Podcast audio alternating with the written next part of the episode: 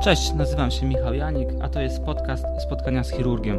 Audycja, w trakcie której, jako tytułowy chirurg, dzielę się z Wami moją wiedzą na temat chirurgii i medycyny. Jeśli jesteś pacjentem lub osobą zainteresowaną tą tematyką, to jest właśnie miejsce dla Ciebie. Serdecznie zapraszam. Dzisiaj chciałbym zacząć od tego, czym jest chirurgia bariatryczna. Otóż chirurgia bariatryczna są to operacje, które wykonujemy na przewodzie pokarmowym, a ich celem jest redukcja tkanki tłuszczowej. Ta najczęściej objawia się redukcją masy ciała. Jeśli chodzi o operacje bariatryczne, to te operacje również są nazywane chirurgicznym leczeniem otyłości, chirurgią metaboliczną, właśnie dlatego, że poprzez redukcję tkanki tłuszczowej wpływamy również na przebieg wielu różnych powikłań otyłości, które są określane mianem chorób metabolicznych, jak chociażby cukrzyca typu drugiego, choroby układu sercowo-naczyniowego. Jeśli chodzi o to, jakie operacje my wykonujemy, to zanim przejdę do ich omawiania, chciałbym podkreślić, że obecnie operacje wykonujemy w sposób minimalnie inwazyjny. Co to oznacza? To oznacza, że pacjent jest całkowicie znieczulony, czyli śpi, nie, nie ma świadomości tego, co się dookoła niego dzieje. I w momencie, kiedy jest już tak przygotowany do zabiegu, to chirurg nadmuchuje specjalnym gazem, dwutlenkiem węgla, brzuch pacjenta, po czym dokonuje kilku małych nacięć, które umożliwiają mu wprowadzenie kamery oraz narzędzi, za pomocą których wykonuje operację. Jest to dostęp, który tak naprawdę zrewolucjonizował chirurgię bariatryczną i pozwolił na jej dynamiczny rozwój, ponieważ wiele lat temu, kiedy nie było dostępu laparoskopowego, to te operacje wykonywało się w sposób klasyczny, czyli rozcinało się brzuch pacjenta i dopiero po uzyskaniu dostępu do jego narządów można było wykonać różne manipulacje.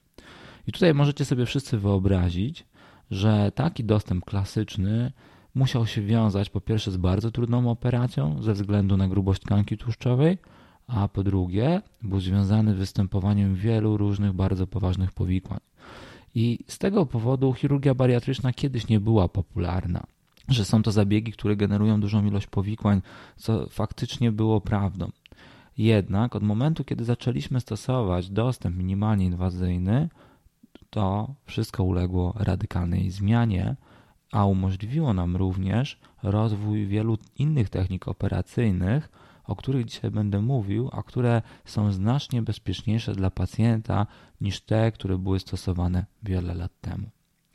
Teraz, kiedy już omówiliśmy to, w jaki sposób chirurg dostaje się do brzucha, to chciałbym Wam powiedzieć, jakie operacje wykonujemy. Otóż chirurgia bariatryczna to są takie zabiegi, które, jak powiedziałem, mają spowodować redukcję tkanki tłuszczowej, modyfikując anatomię przewodu pokarmowego. Operacje bariatryczne można podzielić na takie dwa, na takie trzy typy. Na typ restrykcyjny, czyli to są operacje, których celem jest zredukowanie pojemności żołądka. Typ drugi to jest typ wyłączający, gdzie celem operacji jest modyfikacja wchłaniania tego, co pacjent spożywa. I typ trzeci, łączący dwa poprzednie, to jest typ, gdzie z jednej strony redukujemy pojemność spożytego pokarmu, a po drugie modyfikujemy anatomię w ten sposób, że zmieniamy to, jak ten pokarm jest wchłaniany. Chwili obecnej najczęściej się wykonuje operacje pierwszego oraz trzeciego typu, czyli operacje restrykcyjne i operacje restrykcyjno-wyłączające. Ten podział jest nieco sztuczny, dlatego że on pokazuje, jak pierwotnie historycznie rozumiano te operacje, natomiast obecnie wiemy, że te operacje nie działają tylko w prosty sposób, zmniejszając to, co my zjemy, ale one powodują również zmiany hormonalne, które doprowadzają na przykład do odczuwania sytości lub głodu w innym stopniu niż to było przed operacją bariatryczną. Wobec tego te operacje można powiedzieć, że są również aktywne metabolicznie, aktywne hormonalnie, niezależnie od tego, czy mają one charakter pierwotnie restrykcyjny, czy restrykcyjno-wyłączający. Jeśli chodzi o te operacje najczęściej wykonywane w Polsce, to na przestrzeni ostatnich dwóch lat najczęściej wykonywano operację rękawowej resekcji żołądka. Jest to operacja popularnie nazywana sleeve'em lub wycięciem częściowym żołądka. W trakcie tej operacji chirurg dociera do żołądka i po jego zmobilizowaniu odcina jego część większą, zostawiając taki wąski rękaw, którego pojemność wynosi od około 100 do 200 ml. Możecie sobie wyobrazić, że taka pojemność pozwala wypełnić żołądek w zasadzie połową szklanki płynu lub całą szklanką. Drugą operacją, która jest obecnie wykonywana natomiast dużo rzadziej niż kiedyś, jest to operacja wyłączenia żołądkowego na pętli RUY. Jest to operacja, gdzie początkowo z dużego żołądka wycina się mały żołądek, którego objętość wynosi około 50 ml. Ten mały żołądek możecie sobie wyobrazić, że jest w tym momencie po jego wycięciu zamknięty i musimy go połączyć z czymś. Wobec tego odliczamy sobie pętle przewodu pokarmowego, które idą już od strony żołądka do strony okrężnicy i w pewnym momencie po odliczeniu określonej długości przecinamy tą pętlę i wykorzystujemy ją do odtworzenia ciągłości przewodu pokarmowego. Odtworzyć tą ciągłość przewodu pokarmowego możemy na różne sposoby. Jeden ze sposobów jest właśnie zespolenie RUY, może być również zespolenie omega. Zespolenie RUY to jest klasyczny gastric bypass. Natomiast w momencie, kiedy chirurg wykorzystuje tak zwane zespolenie omega, to wykonuje coś, co się nazywa mini gastric bypassem i to jest operacja, która jest trzecią najczęściej wykonywaną operacją w Polsce. Pozostałe operacje wykonywane w naszym kraju są to operacje, które wykonywane są już rzadko. Jeszcze do niedawna można było spotkać się z taką operacją, która polegała na założeniu opaski żołądkowej na żołądek. Była to operacja bardzo popularna, zwłaszcza w 2006 roku, gdzie wykonywano bardzo wiele takich zabiegów. Natomiast dalsze obserwacje pokazały, że ta operacja niestety wiązała się z dużym odsetkiem powikłań, ale także i nieskuteczności samego leczenia. Więc w obecnej chwili tego typu zabiegi wykonuje się tylko u bardzo starannie dobranych chorych w niewielu ośrodkach. Tak naprawdę w ostatnich latach zaczynają się pojawiać jeszcze inne zabiegi i modyfikacje zabiegów dotychczas wykonywanych, które są co prawda wykonywane rzadko, natomiast potrafią być obiecujące i możliwe, że w przyszłości będą stosowane coraz częściej. Jedną z takich metod jest operacja SASI. Operacja SASI jest to operacja, która polega na tym, że pierwotnie wykonuje się rękawową resekcję żołądka i w trakcie tej samej operacji doszywa się jedną z pętli jelita do żołądka. W ten sposób pacjent, który spożywa pokarm, ma ograniczoną pojemność żołądka, ale pokarm, który znajduje się w żołądku, ma dwie drogi. Jedną drogą jest fizjologiczna droga przewodu pokarmowego, a drugą drogą jest nowa droga wytworzona przez chirurga, która w dużej stopniu omija przewód pokarmowy. Jeśli chodzi o procentowy rozkład tych operacji, to tak jak wspomniałem Wam wcześniej, najczęściej wykonywaną operacją w Polsce jest rękawowa resekcja żołądka, jest to około 85%. Około 7% są to operacje wyłączenia żołądkowego na pętli RUY, około 5-6% to są operacje, wyłą y, operacje wyłączenia za pomocą pętli omega, czyli tak zwany mini gastric bypass albo one anastomosis gastric bypass. Natomiast pozostałe zabiegi y, są tak naprawdę wykonywane bardzo marginalnie. Oczywiście to się może zmienić. Możliwe, że w, w, momencie, kiedy słuchacie tego podcastu, to już rzeczywistość wygląda troszeczkę inaczej. To, o czym ja Wam mówię, to jest stan na rok 2021-2022. Jeśli chodzi o to, co dzieje się z pacjentem po operacji bariatrycznej, to bardzo chciałbym Państwu wytłumaczyć następującą kwestię. Jeśli wyobrazimy sobie, że wykonujemy operację bariatryczną u naszego pacjenta, to to, na co może liczyć ten chory, to w przeciągu roku uzyska on utratę masy ciała. Zacznie gubić kilogramy dosyć szybko do operacji i ta utrata jest w zasadzie najbardziej intensywna w ciągu, w ciągu pierwszych trzech miesięcy po operacji. W tym okresie chory potrafi z tygodnia na tydzień tracić dużą ilość masy ciała. Cały proces zaczyna powoli wyhamowywać, tak około 6 miesiąca, 9 miesiąca. I to jest już moment, kiedy powoli efekt zaczyna być wygaszany tej operacji. W zasadzie około 12 miesięcy po operacji waga ulega stabilizacji. Zdarzają się oczywiście sytuacje, kiedy ta waga stabilizuje się wcześniej. Bywają również sytuacje, że waga potrafi stabilizować się później. Ta utrata masy ciała potrafi się przeciągnąć nawet do 15 miesiąca. Natomiast najczęściej w okresie 12 miesięcy po operacji masa ciała już jest stabilna. Jeśli wyobrazimy sobie to, co dzieje się później z pacjentem po operacji, waga może troszeczkę przyrastać. Najczęściej te przyrosty nie są duże, te przyrosty wynoszą w zasadzie kilka kilogramów, nie powinno być to więcej niż 5%. Natomiast jak spojrzymy sobie na grupę osób po operacjach bariatrycznych, to na pewno wśród nich znajdziemy osoby, które bardzo ładnie trzymają masę ciała, ale znajdziemy również te osoby, które niestety, ale potrafią w przeciągu dwóch, trzech, czterech lat po operacji odbić z masą ciała. Zdarzają się nawet przypadki pacjentów, którzy wracają do pierwotnej masy ciała, jaką mieli przed operacją. Czym jest to spowodowane? I tutaj w zasadzie jest bardzo ważna kwestia, którą chcę poruszyć.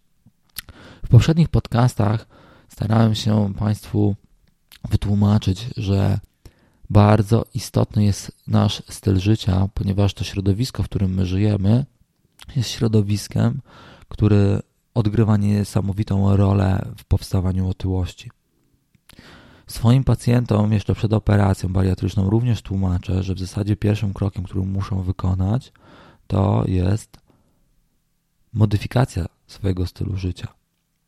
I tutaj docieramy do sedna. Pacjenci, którzy przechodzą operację bariatryczną, jeśli nie dokonają odpowiedniej modyfikacji stylu życia, takiej permanentnej, bo nie chodzi tutaj o takie zrywy związane z operacją, tylko chodzi o taką stałą, o takie stałe wprowadzenie dobrych nawyków, zarówno żywieniowych, ale i życiowych, to jeśli nie mamy tego, to w takiej sytuacji pacjent, który nawet ze 120 kg schudnie do tych 80 albo 70, ale nadal będzie eksponowany na to środowisko, które pierwotnie spowodowało u niego otyłość, to również powoli zacznie nabierać na masie ciała i niestety, ale z dużym prawdopodobieństwem wróci do otyłości. Dlatego tak ważne jest, żeby w okresie pooperacyjnym pacjent zostawał w kontakcie ze swoim lekarzem, żeby współpracował z dietetykiem, współpracował często z psychologiem, a równie często uważam, że powinien być pod opieką fizjoterapeuty. Dopiero takie podejście wielodyscyplinarne umożliwia spojrzenie w lustro i powiedzenie sobie, że zrobiliśmy wszystko, co mogliśmy, żeby do tej otyłości nie wrócić. Jest to bardzo ważne, ponieważ wszyscy, jak słuchacie podcastów, to macie świadomość, że chirurgia bariatryczna w zasadzie oferuje najlepsze efekty, jeśli chodzi o utratę masy ciała, jest najbardziej spektakularna, jeśli chodzi o leczenie otyłości, a także i powikłań związanych z otyłością. Natomiast operacje bariatryczne to są operacje, które są związane już z realnym ryzykiem różnych problemów okołooperacyjnych. Dotyczy to powikłań, które potrafią wystąpić w okresie okołooperacyjnym, ale także i w okresie pooperacyjnym, tak zwanym odległym.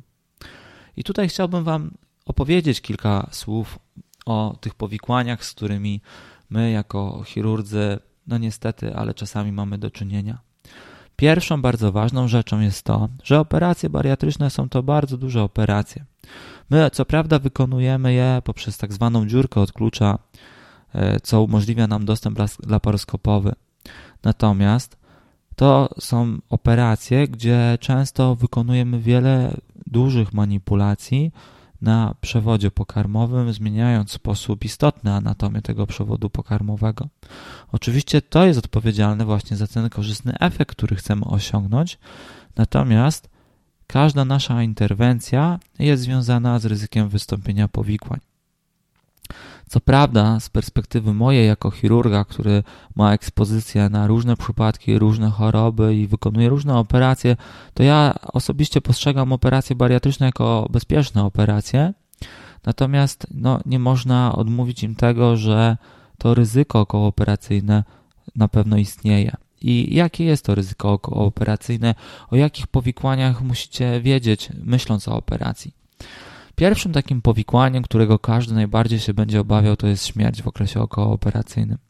Takie sytuacje niestety zdarzają się. Co prawda są one bardzo rzadkie, bo są to w zasadzie promile. Jeśli spojrzymy na liczbę zabiegów wykonywanych w Polsce, która w 2020 wynosiła około 4000, no to wiemy, że takich przypadków śmiertelnych było około 3-4, także nie jest to naprawdę dużo, ale niestety takie sytuacje się zdarzają. Co najczęściej powoduje zgon pacjenta w okresie okołooperacyjnym? Najczęściej pacjentów zabija choroba zakrzepowo-zatorowa w postaci zatorowości płucnej. Jest to sytuacja, gdzie tworzy się skrzeplina w żyłach kończyn dolnych i ta skrzeplina potrafi się oderwać, popłynąć z prądem krwi do krążenia płucnego i odciąć dopływ krwi do płuc i w ten sposób w zasadzie zabija pacjentów. Niestety jest to powikłanie, które może w zasadzie dać pierwszy i ostatni objaw i e, lekarz nie jest w stanie zareagować. My wiemy to jako lekarze i staramy się. W zasadzie my robimy maksymalnie wszystko, co możemy zrobić, żeby zabezpieczyć naszych pacjentów, żeby uniknąć tego powikłania. Natomiast to, co jest bardzo ważne, to to, że pacjent musi mieć również świadomość, że to zależy także i od niego. Co pacjent może zrobić, żeby uniknąć zatorowości płucnej? Najważniejszą rzeczą jest oczywiście przestrzeganie zaleceń lekarza, ale niebywale istotne jest wczesne uruchomienie się po operacji bariatrycznej. I tutaj bardzo rozsądnie jest przed operacją bariatryczną skontaktować się z fizjoterapeutą, który w taki kompetentny sposób omówi z pacjentem, w jaki sposób można się uruchomić, co jest bezpieczne dla pacjenta, co nie, w jaki sposób można z łóżka wstać, żeby bolało jak najmniej. Natomiast to jest bardzo istotne. Kiedy miałem okazję bywać w takich dużych ośrodkach zagranicznych, gdzie wykonywano wiele procedur bariatrycznych, to wyobraźcie sobie, że tam dochodziło nawet do tego, że pacjent 2-3 godziny po operacji musiał spacerować po oddziale. I w zasadzie to jest coś, do czego my też powinniśmy dążyć. Powinniśmy dążyć do tego, żeby pacjent po operacji bariatrycznej jak najszybciej się pionizował, jak najszybciej wstawał z łóżka. Oczywiście jest to czasami trudne w warunkach szpitalnych i jest wiele czynników, które wpływają na to, że ciężko jest może taką mobilizację uzyskać. Natomiast informacja do zapamiętania dla Was, słuchaczy, jest taka, że po operacji bariatrycznej absolutnie musicie jak najszybciej wstać z tego łóżka, musicie się jak najszybciej uruchomić. To jest bardzo ważne dla Was. Kolejną istotną kwestią jest to, że ta zatorowość płucna może wystąpić w okresie pooperacyjnym takim późniejszym, powiedzmy do 30 dni nawet. I co w, takim, w takiej sytuacji pacjent może zrobić? Bo my jako lekarze bardzo często pacjentów naszych wyposażamy na przykład w zastrzyki przeciwkrzepliwe, mówimy im o zaleceniach, które mają spowodować redukcję tego ryzyka. Natomiast ja w zasadzie te zalecenia chciałbym już w tym momencie przytoczyć, bo najważniejsze, co jest, to jest to samo, co było bezpośrednio po operacji, czyli uruchomienie. Krótko mówiąc, pacjent będąc w domu, my chcemy, żeby był aktywny, żeby on był uruchomiony i bardzo ważne jest również to, żeby był odpowiednio nawodniony, bo w momencie, kiedy jest odpowiednio nawodniony, to wówczas ryzyko tego, że będą zaburzenia w składzie krwi, które będą predysponowały do nadkrzepliwości, staje się niewielkie. Czyli do zapamiętania jest to, że to, co może zabić pacjenta po operacji bariatrycznej, to jest zatorowość płucna i to jest najczęstsza przyczyna zgonów po operacjach bariatrycznych. Oczywiście do zgonów może dojść również w przebiegu różnych innych powikłań pooperacyjnych. No i te inne powikłania pooperacyjne zdarzają się niestety częściej, natomiast znów z mojej perspektywy jako chirurga nie są to rzeczy częste. W chirurgii jest bardzo prosta zasada. Jeśli my jako chirurdzy przecinamy tkankę, to zawsze z przekroju tej tkanki może być krwawienie. Jeśli tą tkankę przecinamy, a później łączymy, zespalając ją ze sobą, tak jak zespalamy jedną ścianę żołądka z drugą przy rękawowej resekcji żołądka, lub wykonujemy zespolenie żołądkowo-jelitowe przy operacji gastric bypass, to taka tkanka musi się skleić. Dlatego, że mimo iż użyjemy najbardziej wymyślnych szwów, szyjemy to w najlepszy sposób, to proszę mi wierzyć, że to nie te szwy trzymają, tylko te szwy tak w zasadzie tworzą warunki do tego, żeby te zespolenia się wgoiły w siebie, żeby te zespolenia się wytworzyły. I tutaj ten proces gojenia musi być niezaburzony, żeby nie było problemów, które określamy nieszczelnością, bo taka nieszczelność może wystąpić zarówno po operacji rękawowej resekcji żołądka, jak i po operacji wyłączenia żołądkowego na pętli Y, operacji mini-gastric bypass, SASI. Przy każdej operacji, gdzie wykonujemy odcięcie i łączenie czegoś, nieszczelność może mieć miejsce. Jeśli chodzi o procentowe występowanie takich powikłań, to zaczynając właśnie od tego pierwszego powikłania, czyli krwawienia, czyli sytuacji, gdzie my przecinamy tkankę i z jej przekroju może nam zakrwawić, no to jest to sytuacja, która w zasadzie jest najczęstszym powikłaniem pooperacyjnym po operacji bariatrycznej i występuje u około 4% pacjentów. Powikłanie typu nieszczelność jest już powikłaniem rzadziej występującym na szczęście i można oszacować jego występowanie na około 1%. Nie jest to dużo, natomiast w zależności od ośrodka, w zależności od publikacji, te procenty mogą się troszeczkę różnić. I tutaj jest coś, o czym bym chciał wspomnieć jako ciekawostce, dlatego że często pacjenci pytają, co mogą zrobić, żeby uniknąć y, tych powikłań, zwłaszcza nieszczelności. Jeśli chodzi o krwawienie, no to pacjent nic nie jest w stanie w zasadzie zrobić, dlatego że wynika to bezpośrednio z działalności chirurga w polu operacyjnym. Y, to, że te krwawienia występują, to nie oznacza, że ktoś kończył operację i e, zostawił nieza, niezaopatrzone naczynie. To po prostu polega na tym, że po zakończonej operacji może dojść do pewnych zmian, które spowodują sunięcie się skrzepu, rozpuszczenie się skrzepu e, lub uaktywnienie krwawienia, które było niewidoczne z powodu wysokiego ciśnienia w jamie brzusznej w trakcie operacji. Także obawa przed krwawieniem nie powinna spowodować, że Państwo leżycie na tym łóżku i czekacie na to, co będzie dalej. Bo to nie jest tak, że przy poruszaniu się wy spowodujecie to krwawienie. Oczywiście wtedy, kiedy zaczynacie się ruszać, to może być tak, że ta krew zacznie być odbierana przez ewentualnie dreny i to może spowodować faktycznie jej napływ, ale tak na dobrą sprawę to tylko pomoże w tej diagnozie problemu, a nie jest przyczyną. Natomiast jeśli chodzi o e, nieszczelność po operacjach rękowej resekcji żołądka, a po operacji e, gastric bypass, to nie występuje to powikłanie często, natomiast to powikłanie kiedyś w pierwotnych wersjach wykonywanych operacji bariatrycznych było obecne znacznie częściej. I to jest właśnie ta ciekawostka, o której Wam chciałem powiedzieć. I w zasadzie też jest wskazówka, co pacjent może zrobić po operacji, żeby uniknąć tego powikłania. Dajmy na to rękawowa resekcja żołądka. Pierwsze, rodza, e, pierwsze operacje tego rodzaju charakteryzowały się bardzo wysokim odsetkiem powikłań. Było to nawet 17% w niektórych artykułach. Możecie sobie wyobrazić, że to jest bardzo dużo. Obecnie w Stanach Zjednoczonych wielki rejestr jest to powikłanie, które występuje poniżej 1%. Również w moim materiale jest to poniżej 1% i w, materia- w, w badaniach wielu innych autorów, którzy podawali e, odsetki nieszczelności, to jest bliżej 1%, bliżej zera w zasadzie nawet niż kilku procent, co jest bardzo pozytywne. Ale pokazuje też to, że na przestrzeni tych lat my jako chirurdzy udoskonaliliśmy, udoskonaliliśmy metodę, którą wykorzystujemy w trakcie operacji. I jest to coś bardzo pozytywnego. Natomiast mimo udoskonalenia metody nie udało nam się całkowicie wyeliminować tego powikłania. Dlatego, że to powikłanie jest też częściowo zależne od tego, co pacjent robi, a także od cech osobniczych pacjenta. Tak jak Wam powiedziałem, wyobraźcie sobie, że ta linia przeszycia, ona musi się wygoić. Zaburzenia gojenia doprowadzają do nieszczelności. I to, co jest bardzo ważne, to to, żebyście zapamiętali, że palenie papierosów, wczesne spożywanie alkoholu, stosowanie w dużych ilościach leków niesteroidowych przeciwzapalnych to są takie trzy sytuacje, które w literaturze mają udowodniony wpływ niekorzystny na gojenie się tej linii przeszycia. Również nieprzestrzeganie zaleceń dietetycznych i popełnianie takich, no nazwijmy to, błędów dietetycznych, które doprowadzają do często występujących wymiotów. Jest to kolejny czynnik, który może spowodować uszkodzenie tej linii szwy, jej pęknięcie.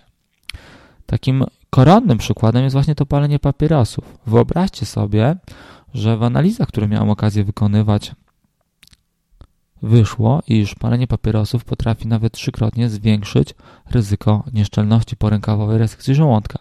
I to jest jeden z argumentów, dla których przed operacją pacjent powinien odstawić papierosy. Podsumowując te powikłania wczesne pooperacyjne, to o czym musicie pamiętać, to jest właśnie ryzyko śmierci niestety, ryzyko krwawienia pooperacyjnego oraz ryzyko nieszczelności pooperacyjnej. Innymi powikłaniami, które mogą mieć miejsce i mogą się wydarzyć bezpośrednio po operacji, to może być niedrożność przewodu pokarmowego, która jest spowodowana skręceniem jelit lub przewieszeniem się jelita na wzroście. E, mogą być to przepukliny pooperacyjne, które dosyć wcześnie mogą wystąpić w miejscach po zakładanych trokarach. Szczęśliwie są to powikłania, które dużo rzadziej się obserwuje. Natomiast jeśli chodzi o takie powikłania, które mogą e, pojawiać się już w tym późnym okresie pooperacyjnym, o których myślę, że jako pacjenci musicie wiedzieć, to one będą troszeczkę zależne od typu operacji, bo każda operacja ma taki swój profil powikłań, który w zasadzie powinniście omówić ze swoim chirurgiem, myśląc o konkretnym typie operacji. Natomiast to, co jest wspólne dla wszystkich operacji bariatrycznych, to to, że one, wywołując ten korzystny efekt, no niestety, ale narażają Was również na niedobory witaminowe, a także niedobory mikro i makroelementów. Mogą również prowadzić do niedożywienia. Różne typy operacji charakteryzują się różną, różnym potencjałem do wywołania tych problemów. Natomiast obecnie zalecenia są takie, że po każdym typie operacji bariatrycznej powinniście pozostać pod opieką dietetyka i stosować suplementy. I to jest coś, co Was teoretycznie chroni przed tymi problemami. Natomiast te problemy, w zależności od typów operacji, mogą być lekkie i niezauważalne, albo może ich w zasadzie w ogóle nie być. A w przypadku niektórych takich operacji z komponentą wyłączającą, właśnie jak operacje typu RUY, e, gastric bypass, operacja mini gastric bypass, operacja SASI, czy jeszcze operacja SADI, o której Wam nie mówiłem, ale wiem, że też część z Was taką operację mogła mieć wykonaną lub myśli o takiej operacji, no to tam już ryzyko tych takich powikłań związanych z niedoborami mikro, makroelementów witamin, ono już jest wyższe. E, czasami te sytuacje mogą być takie, że mimo stosowania suplementacji doustnej, która jest najczęściej zalecana pacjentom bariatrycznym, może być konieczność podawania witamin w zastrzykach, dlatego że suplementacja doustna może być e, trudna do, może być niewystarczająca do opanowania powstałych zaburzeń.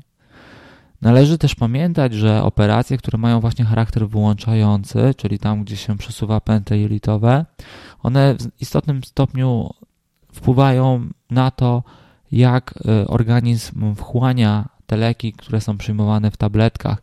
I to dotyczy wszystkich leków, które są stosowane zarówno od antykoncepcji zaczynając, poprzez leki stosowane jako stabilizatory nastroju, czy leki psychotropowe, to jest do zapamiętania, ponieważ może mieć to istotne znaczenie, dlatego że jeśli z jakiegoś powodu przyjmujecie bardzo ważne leki dla waszego organizmu, to po takiej operacji wyłączającej może być tak, że no niestety, ale będziecie wymagali dostosowania dawek lub zmiany leków, bo te leki mogą nie działać tak efektywnie, jak działały przed operacją. Kolejną rzeczą, którą możecie się spodziewać po operacji, która w jakiś sposób jest związana z występowaniem niedoborów mikro, makroelementów i witamin, to są właśnie konsekwencje w postaci wypadania włosów, łamliwości paznokci. Również pojawia się takie permanentne odczucia zimna, mogą pojawiać się biegunki, a po niektórych operacjach mogą pojawiać się nawet zaparcia we wczesnym okresie pooperacyjnym, kiedy spożywacie taką dietę, która jest uboga błonnik. Natomiast to, na co dalej możecie napotkać, tak jak powiedziałem, będzie się bardzo różniło w zależności od typu operacji. I tak chcąc troszeczkę poruszyć ten temat, to chciałbym wspomnieć w zasadzie o tych najczęściej wykonywanych operacjach i ich odległych problemach. Czyli powiedzmy, zacznijmy od operacji rękawowej resekcji żołądka. To jest operacja, która ma to do siebie, że takim najczęściej późnym problemem, który po niej występuje, to jest choroba refluksowa, potocznie określana jako zgaga przez pacjentów. Polega to na tym, że pacjenci zgłaszają się z uczuciem takiego pieczenia za mózgiem albo palenia, czasami bólu. E, I choroba ta potrafi, tak naprawdę potrafi się pojawić u wielu pacjentów po operacji rękowej resekcji żołądka.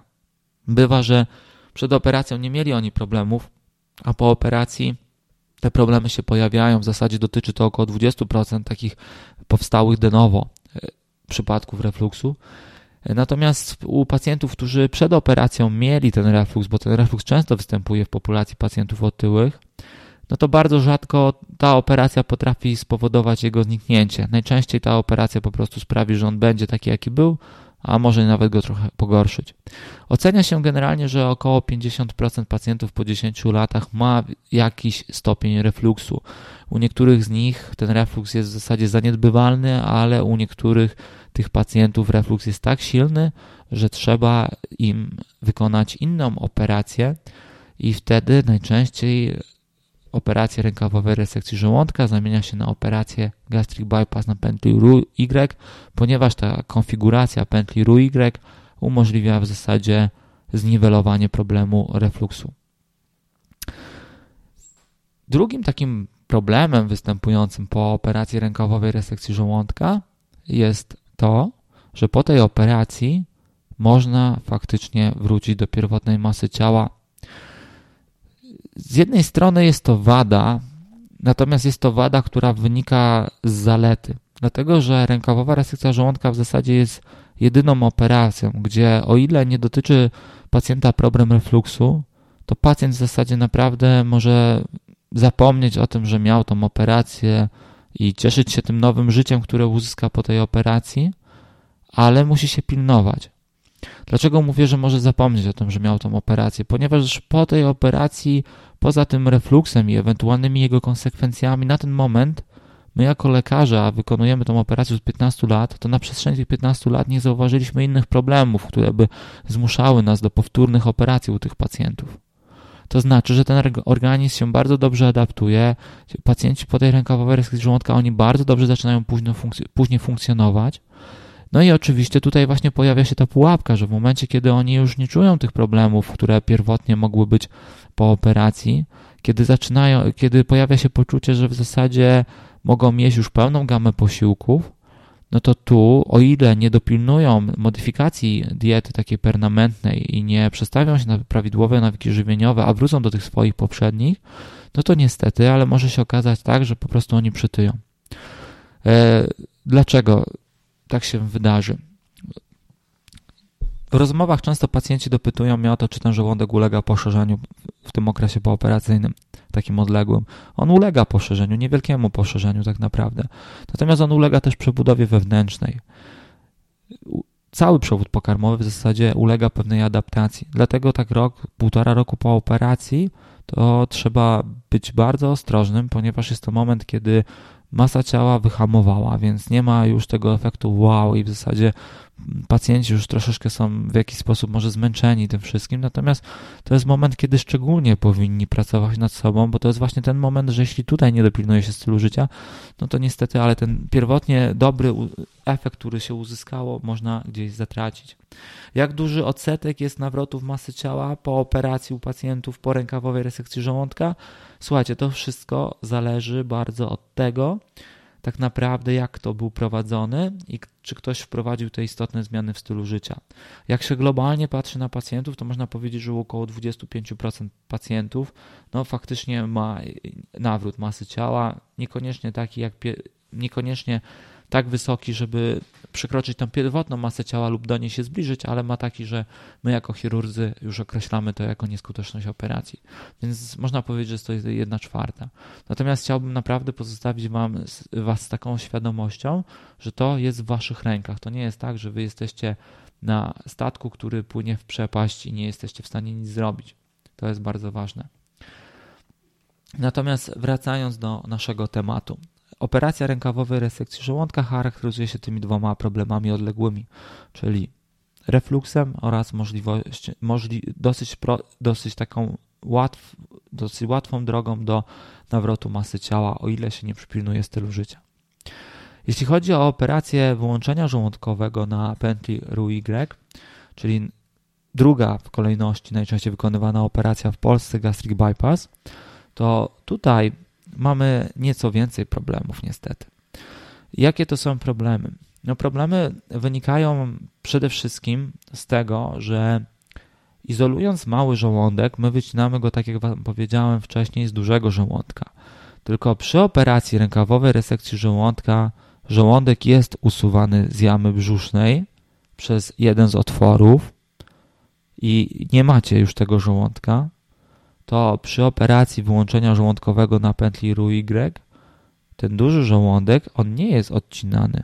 On jest cały czas w brzuchu. On jest w tej części przewodu pokarmowego, która jest wyłączona z pasażu pokarmu. On żyje, on jest unaczyniony, on wydziela soki żołądkowe, które sobie spływają dalej pętlami do pętli wspólnej i się łączą w końcu z tym pożywieniem, ale dużo, dużo dalej niż normalnie. I dostęp do tego żołądka po tej operacji jest dużo trudniejszy i wymaga specjalistycznych umiejętności od endoskopisty. W ten sposób nie jesteście w stanie wykonać gastroskopii tego żołądka. Przynajmniej w taki klasyczny sposób, jak rozumie się gastroskopię. Dlatego na przykład nadzór nad tym, co się dzieje z tym żołądkiem, jest dużo, dużo trudniejszy. Również jeśli jest konieczność wykonywania jakichś zabiegów związanych z tą częścią żołądka, to w zasadzie one są bardzo utrudnione i możliwość ich realizacji jest w zasadzie ograniczona do takich specjalistycznych ośrodków, które się na tym znają. Jest to, pewien, pewnym, jest to pewnego rodzaju problem.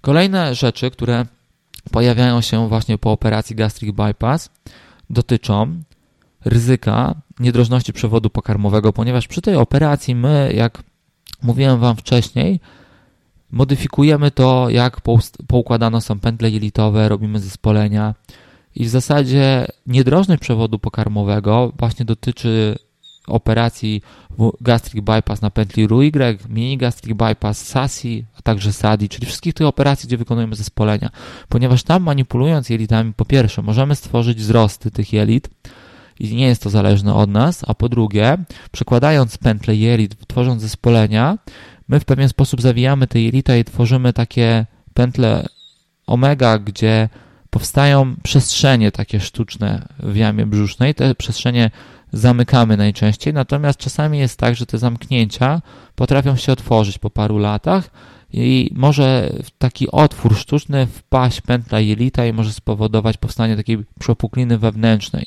Tak samo może dojść do takiej sytuacji w momencie, kiedy pentalita przewiesi się na wzroście, również może mieć przepuklinę wewnętrzną.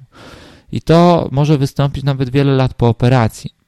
Także jak widzicie, to jest sytuacja, gdzie przechodzicie operację, osiągacie fajny efekt, natomiast okazuje się, że 3-4 lata po operacji pojawiają się jakieś dziwne bóle brzucha, których nikt nie jest w stanie zdiagnozować i w sumie potrzebujecie operacji, bo my musimy posprawdzać, czy nie ma takiego problemu.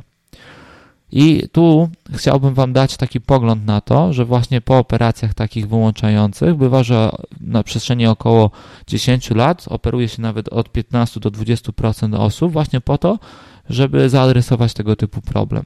Czasami mogą być problemy związane z zespoleniami jelitowo-jelitowymi, gdzie może dochodzić do ich skręcania, inwaginacji, czasami do zwężeń tych zespoleń, więc to też może wymagać ponownej operacji.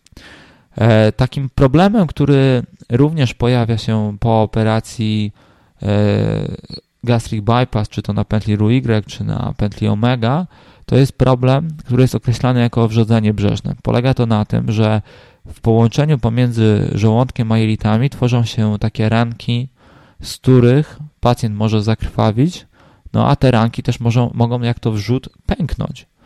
I to jest też coś, co jest w zasadzie niestety problemem, mogącym ujawnić się nawet wiele lat po operacji. Jest to bardzo mocno związane z paleniem papierosów, ze spożywaniem alkoholu i ze stosowaniem niesteroidowych leków przeciwzapalnych lub sterydów. Te sytuacje absolutnie mogą spowodować powstanie tego problemu nawet wiele lat po operacji. W literaturze określa się ryzyko wystąpienia takich problemów około, na poziomie około 8% po operacji gastric bypass na pętli RUY. Z jednej strony nie jest to dużo, ale z drugiej strony, no jak widzicie, ta opera- to może być potencjalnie niebezpieczne później. E, kolejną rzeczą, o której Wam chciałem powiedzieć, to jest taka kwestia, która e, no, bywa istotna w kontekście pacjentek, które myślą o ciąży. Dlatego, że te sytuacje, które mogą spowodować niedrożność, czyli na przykład pojawienie się przepuklin wewnętrznych, jest zwielokrotniane w sytuacji, kiedy pacjentka zajdzie w ciąży, ponieważ macica w momencie, kiedy płód rośnie, spycha jelita i może spowodować uwięźnięcie takiej przepukliny albo przemieszczenie się jelit. Dlatego jest to jedną z przyczyn, gdzie operacje, które mają charakter wyłączających, nie są najlepszym rozwiązaniem dla kobiet, które planują ciążę. Oczywiście pamiętajcie, że dobór operacji to jest kwestia mocno indywidualna, która zależy od Waszych preferencji z jednej strony, ale i wyników badań i wywiadu i tego, co chcemy ostatecznie uzyskać. Wobec tego żeby dobrać taką operację, która będzie w zasadzie najbardziej odpowiednia dla Was, no to absolutnie niezbędna jest taka uczciwa rozmowa z chirurgiem bariatrycznym. Jeśli chodzi o powikłania odległe, no to w zasadzie dla tych dwóch najczęściej wykonywanych operacji myślę, że wyczerpaliśmy temat w takim dosyć istotnym zakresie. Oczywiście takich innych powikłań, które występują dużo rzadziej. Jest jeszcze troszeczkę więcej, natomiast myślę, że to już znacznie by przekraczało ramy tego podcastu. E, uważam, że to, co najważniejsze, to omówiliśmy. E, bardzo Was zapraszam do zadawania pytań na e, profilu na Facebooku lub w komentarzach, dlatego że później będę mógł zaadresować te pytania i udzielić Wam odpowiedzi. Jeśli mielibyście ochotę, to moglibyśmy zrealizować to w ten sposób, że przy każdym nowym odcinku, na początku odcinku z, pozwoliłbym sobie odpowiedzieć na pytania, które zadajecie, a później bym przeszedł do takiego tematu głównego. Dzisiaj bardzo Wam dziękuję za uwagę i życzę miłego dnia.